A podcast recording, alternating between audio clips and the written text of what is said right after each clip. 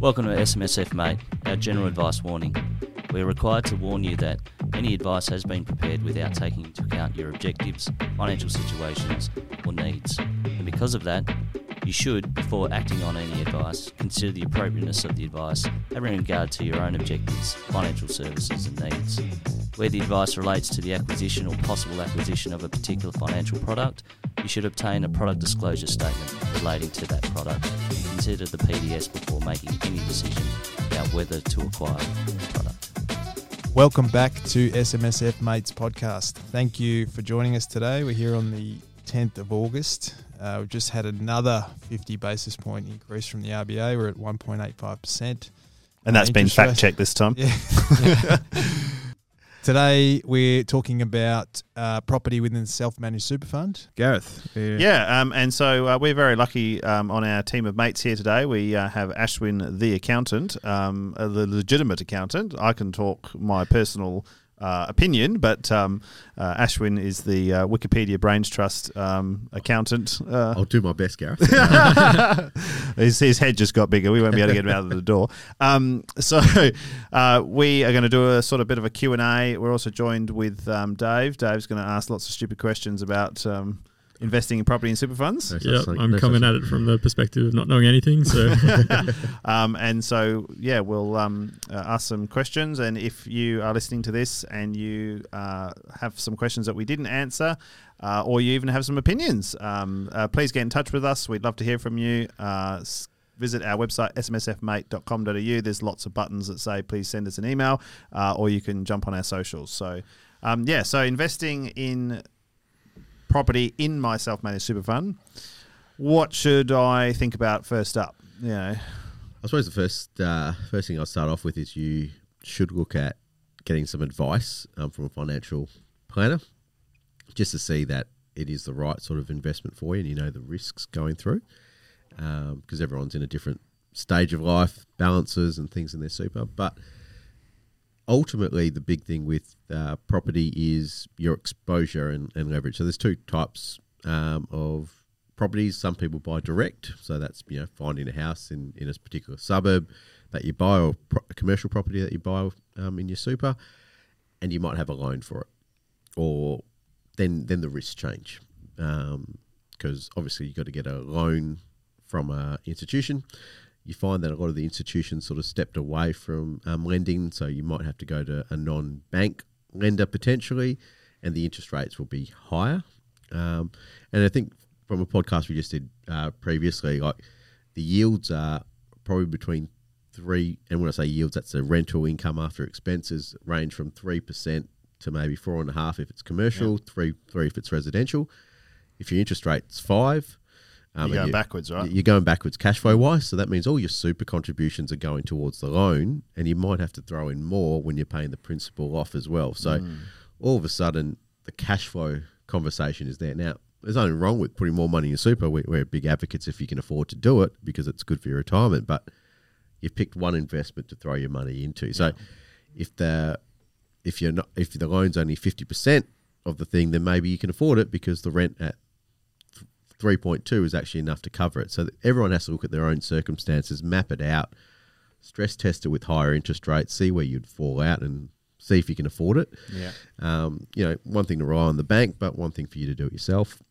So so what you're saying basically is that any uh, any money that you're putting into your super fund in that in that circumstance would be going to pay off bank interest, but could potentially be put towards other investments that might be better? Yeah, that that's the ultimate opportunity cost, right? So, you know, you're giving up um, that money because you're paying off the property. So you you pick the property as you're outperforming because you borrowed money, you're trying to grow on that yield or the growth of that asset, which could be a long-term win, but That's that's the chosen path you've gone down because the banks charge a high interest rate in super funds because it's it's done through a bare trust, which effectively means they've got no other guarantees. So they won't come after your own home or, or your, any other investments you have other than what's in your super fund. So it sounds like the if you're going to buy a property in your self-managed super fund uh, with lending from a bank, Uh, because of the risk associated with it, sounds like the interest rates probably would be higher than if I did in my personal name, right?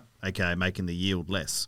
Yeah, de- definitely a lot higher than, you know, your personal house versus an investment property um, rate, because it's now in a self-managed super fund, the risk profile gets harder for a right. bank, so they will charge a higher interest rate. Um, and, and that's part of your factoring it on the process. But, you know, the, the reason we look at super fund is it also has the lower tax environment when you make profit. So if, if this is a good investment, you're only paying tax at fifteen percent um, through the yield period or the earnings. And if you're in retirement mode and you sell the property, there is no capital gains up to the, you know, threshold of whatever your balance in your super is. So it has benefits long term, but it will come at, you know, the sacrifice that you'll have to find the money to service that loan. If the rates go higher and your super managed super fund doesn't cover it, you're going to have to throw money in.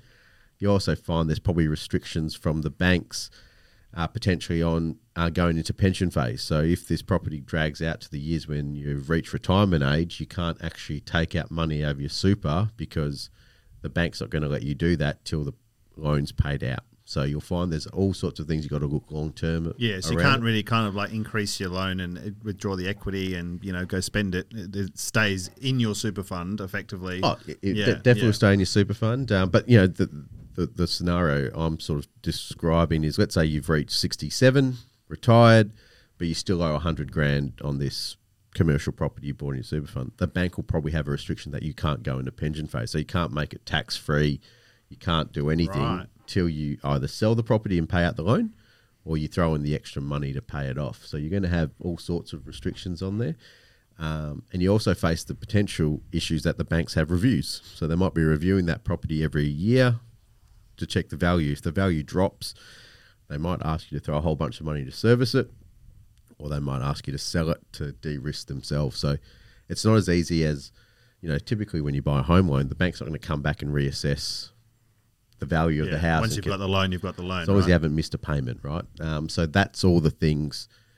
Once you step into a self-managed super fund, you've got a lot more risk and due diligence to go through, and that's why, you know... I, I, yeah, I think they get revalued every three years. Does that sound oh, that, right? That's for valuations oh, that's in your valuations, super, but that's okay. Not the bank. The bank can do it annually, right? Um, depending on what they've got in there, depending on your risk profile. So that's why it's really important to sit down with the financial advisor and the, and the broker to outline what are your conditions of the loan right. and understand it. So... it's a big, big decision, especially if you're getting a loan in your super and you've picked this one investment to run through. It, it has its pros and cons. You, you've lost diversity because um, you can't buy other assets um, because you, all your cash is tied into this. But it could be a good win, but it, it, it both sides of it. Yeah, um, so I've, I've heard a lot of stories of uh, uh, uh, small business owners, uh, self-employed, you know, sort of renting their office from their super fund. Yeah, is that a different sort of kettle of fish to buying a property for investment, or is it uh, look individual circumstances? Individual circumstances, definitely. But I think when you, we've got that circumstance of, you know, um, you, you can pay um, people know that they'll be the tenant for that property, right. So you've got peace of mind that you know that your business is either strong and can continue running, but ultimately you're not going to be running your business forever. So at some point, it's either going to be rent or sold to some other party. So you still got to do your f- fundamental checks right. of it, and that's where an advisor will run you through that. Um, and th- you know that's that's how people make investment decisions. Is you should do research, and you know I think from our previous podcast, um, they they run through all of that sort of things with you as as a buyer's agent. But obviously, the buyer's agent gets paid on a transaction. You also want to run through with an independent advisor just to shoot through questions to, you know, give you the peace of mind. If you if you think think big picture, and you're going to spend, you know, between five hundred to a million dollars on a property, spending five to ten grand with the financial advisor to make sure you understand what you're doing seems like good seems sense. Makes sense. Um, and I, I would, if you can't afford the five to ten, then and those costs are in theory tax deductible in the, the investment fund. Anyway. Yeah, they should be fine in yeah. the super fund. But you know, I think it, it comes back to just, if you're going to spend that money of investment seeking advice, just to make sure you got peace of mind. As much as self-manage is those first two words, it doesn't mean you don't seek advice. Yeah. Is we, that something that you can do on a personal basis as well? Like, could you is is buying a property through a self-managed super fund a, a way to like buy yourself a property too, where you can like rent it to yourself from the super fund? Um, only a commercial property, so you can't rent um, a property that's a residential property to. Um, a re- relation to yourself, so that includes, you know, all the way through any family relations. So no, you can't buy a residential property and rent it to yourself, even if you're paying arm's length rent, all the rest of it, it's not allowed. Right. Um, so yes, only commercial property is the only exception to that. So does that apply when you're retired as well? Like, can you buy a, a property for yourself through your super fund for when you retire? Uh, no, you, you can't. Even when you're retired, it's excluded. So, you know, if you're going to buy, if you let's say you haven't got a property and you're using your super money to draw it, if you're retired, you can technically sell your investments, take the money out and buy the property in your own name. From a personal point of view, we've got a main residence exemption here. So as long as your property is not acreage, you can buy a property, buy it in your own name, and you wouldn't pay tax on it. Uh, so I'm sorry, what do you mean by acreage? Um, so the main residence exemption lets you go no more than two hectares from memory. So as long right. as your property is not more than two hectares, you should be okay. Or no, oh, two ac- yeah, no two orchards, acres, no orchards, yeah. no farms, that sort of thing, right? yeah. No yeah. petting zoos. yeah. um, so as long as it's not bigger than that, that allowance, it would be tax-free. Right. So you might as well buy it in your own name. And it also isn't assessed by Centrelink as an asset at this stage. So it also probably make you more eligible for a pension. So don't buy it in your super. Um, and you can't anyway. With um, So I, I've been looking into the last few weeks uh, what uh, banks or lenders will loan to an S M S F to buy a residential property. And to my great surprise, it was very difficult. The big four left the space in twenty eighteen, I, I believe. Um, following that, I think it was sort of second tier banks, and now they've also gone, and, and it seems to be too hard basket, do you think? Oh, look, uh, if you find the right investment, I don't think it's a bad thing to explore those options, but the reason the rates are higher is the complexity, and that's maybe why some some institutions decide not to go into it, because, you know, if the super rules change or if things change in your circumstance, the recourse for the bank or the institution that to lend it is changed. So um, they're not, they're not they don't want to unwind the loan, because you can imagine the pain and process of doing that. So it's a lot of work to get the super fund loan, but if fundamentally you found a really good investment, it might make sense. But you might find to get a tier one bank or a good rate, you might need a really big deposit.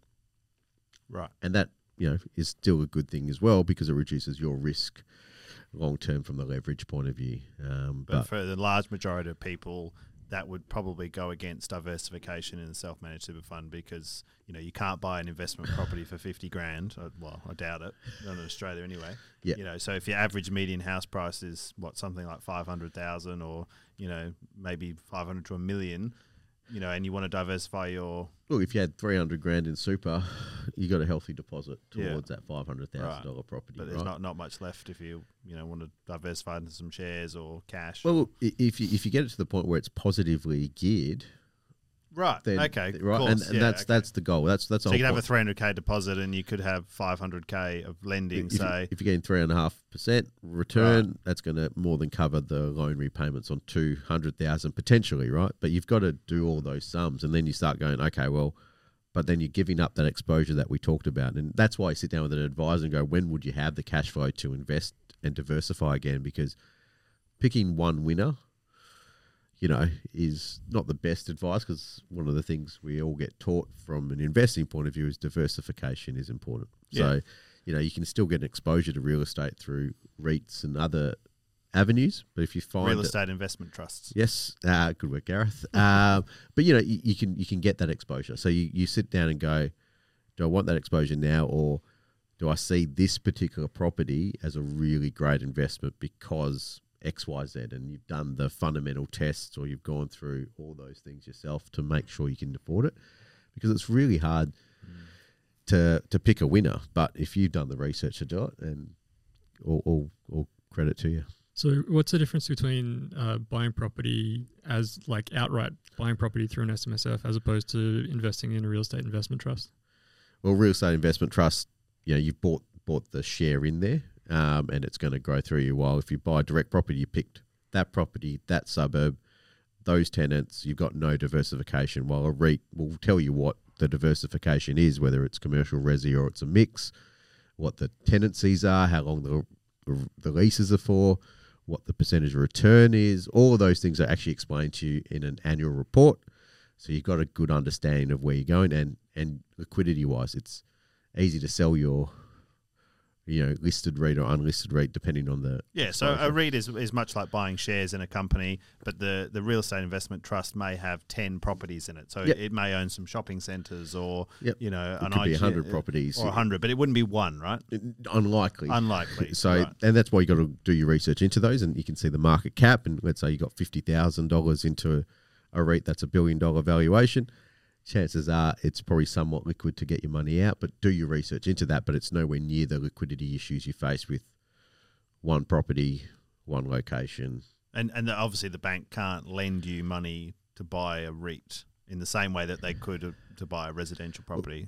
Uh, it, it depends on, on – you can get margin loans within your thing right. if it's a listed REIT and yeah. things like that. But and totally different exposure. Kettle of fish to uh, totally getting, different. getting effectively a home loan yes. in your super fund. Yeah, yeah. Right. So you, you'll find there are some institutions that will lend in those circumstances. But again, like everything, sit down with an advisor to see how it maps out, because you're doing it for your retirement. So you're probably worth getting the advice to say this is what the forecast or the, the expectation of this investment might be over years. Because as Arjun was saying, it's Five to eight percent is the asset class return for real estate. It's not what's happened in the last two years at twenty and twenty-five percent. It's not going to continue to do that. Um, and then when you expose debt to it, it's another factor that will affect your return and your stress levels through right. that investment period. Um, but if it goes gangbusters and the yield's really good, you can afford it, and the deposits, you know, made it affordable, and it's going to be positively geared. It might be a good investment, but again, sit down. Look at it, make a plan with your advisor, and go from there. And and do things like, um, from a tax point of view, G S T apply in super funds for property? If or? It's commercial property and right. um, it's it's rent over that amount, then yes, you'll charge G S T, um, and you just do the G S T return as part of it. In your super fund? In your super fund. Right. There'll be something sort of flagged by your accountant or financial advisor when they're preparing the accounts. So um, are there any other differences in terms of buying a residential property versus a commercial property through an S M S F? Uh, the only difference is the commercial properties can be rented out to a related party at market rate still. Um, that's probably the only real difference. And by a related party, you mean like y- you might own your own business yep. and so you can, yeah, right. You can rent it to yourself, um, but you still got normal market value assessments, um, doing market rent, all of those things still have to be followed through. So Ashwin, so... you know, for maybe someone who hasn't had a investment property, you know, in the past or familiar with all the costs involved, uh, I mean, when you're trying to work out potential return, you know, if you if you're looking at stocks, it's pretty straightforward. There's two real things: there's capital growth of the the stock increasing or decreasing, um, and then there's a potential dividend. You know, investment properties get a bit more complicated. I imagine it's not as simple as going, I can get five hundred dollars a week in rent, times it by fifty-two, and that's my income. Uh, you know, there's a lot of sort of costs involved. I think yeah. perhaps some hidden ones in there. Oh, look, Maybe I you could expand well, on that a bit. They wouldn't be hidden because you'll see them go. Um, you see when you pay them. Yeah, I suppose it's all the costs related to the type of investment you've got. So, you know, residential properties, you'll have all the maintenance costs, the repairs, the repairs council rates, um and gardening, water rates, yeah, water rates, a stigma of things, but it depends on what your lease says, right? Um, and it's common in a residential lease that you, as the landlord, have to pay all those costs. You find with a commercial lease, a lot of those costs get pushed to a tenant, so you don't have those costs yeah, so yourself. Outgoings, outgoings. Yeah. So that's you know that's a normal term in, in, in a lease. So you'll find that that's why the yields sometimes in commercial properties are, are going to be higher than a residential property, because all the outgoings are paid by the by the tenant, and the leases are longer. All of those things are there, but you know you, the trade-off is you probably have lower capital growth potentially, but it, it's all the things you'd sit down and, and make a plan for. Um, and specifically, if you have a self-managed super fund, the costs are higher in terms of maintenance and, and lending and reviews, and all of those things are, are costs that will be loaded onto the property. How does uh, like inflation that's happening at the moment and potential cash rate um, rises in the future uh, to deal with inflation, like how would that affect buying an S M S F through your uh, buying property through your S M S F? I suppose the the clear one is obviously if interest rates go up, that that's a direct um, effect. You also find that maybe with inflation, you'd expect the rentals to be reviewed and, and increased accordingly, depending on what your lease says. So you know it's a it's a term in Um, in leases for commercial properties, that subject to a yearly review, your rate will go up by market rate or inflation, whichever is the higher number is a general cause. But again, everyone's subject to what's in their agreement.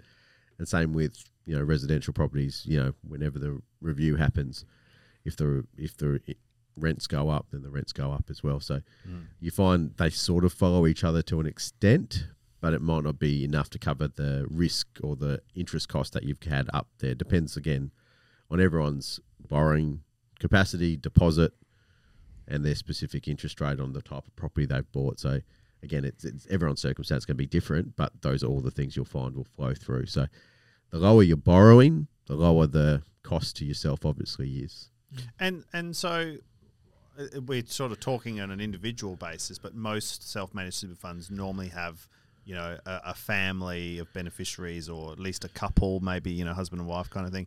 Is it possible to combine super funds? Like, for example, could the, the Gareth self-managed super fund combine with the David self-managed super fund and buy property together? Is that allowed? Potentially, yes, um, but it, it gets complicated from a borrowing and risk right. profile. If you're borrowing money, now if you're not buy, borrowing money and you buy it's a property, my cash and Dave's cash in the pot, or it's yeah. just buying an investment together, right? right? Um, but th- there are complexities around it, and how you structure all of those things have to be, you know, make sure you're not break, breaching any rules with the yeah. Superannuation Act. But you know, you, you just go to your auditors prior, say this is what we're looking to do. How do we structure it? And there are vehicles to help facilitate that purchase, right?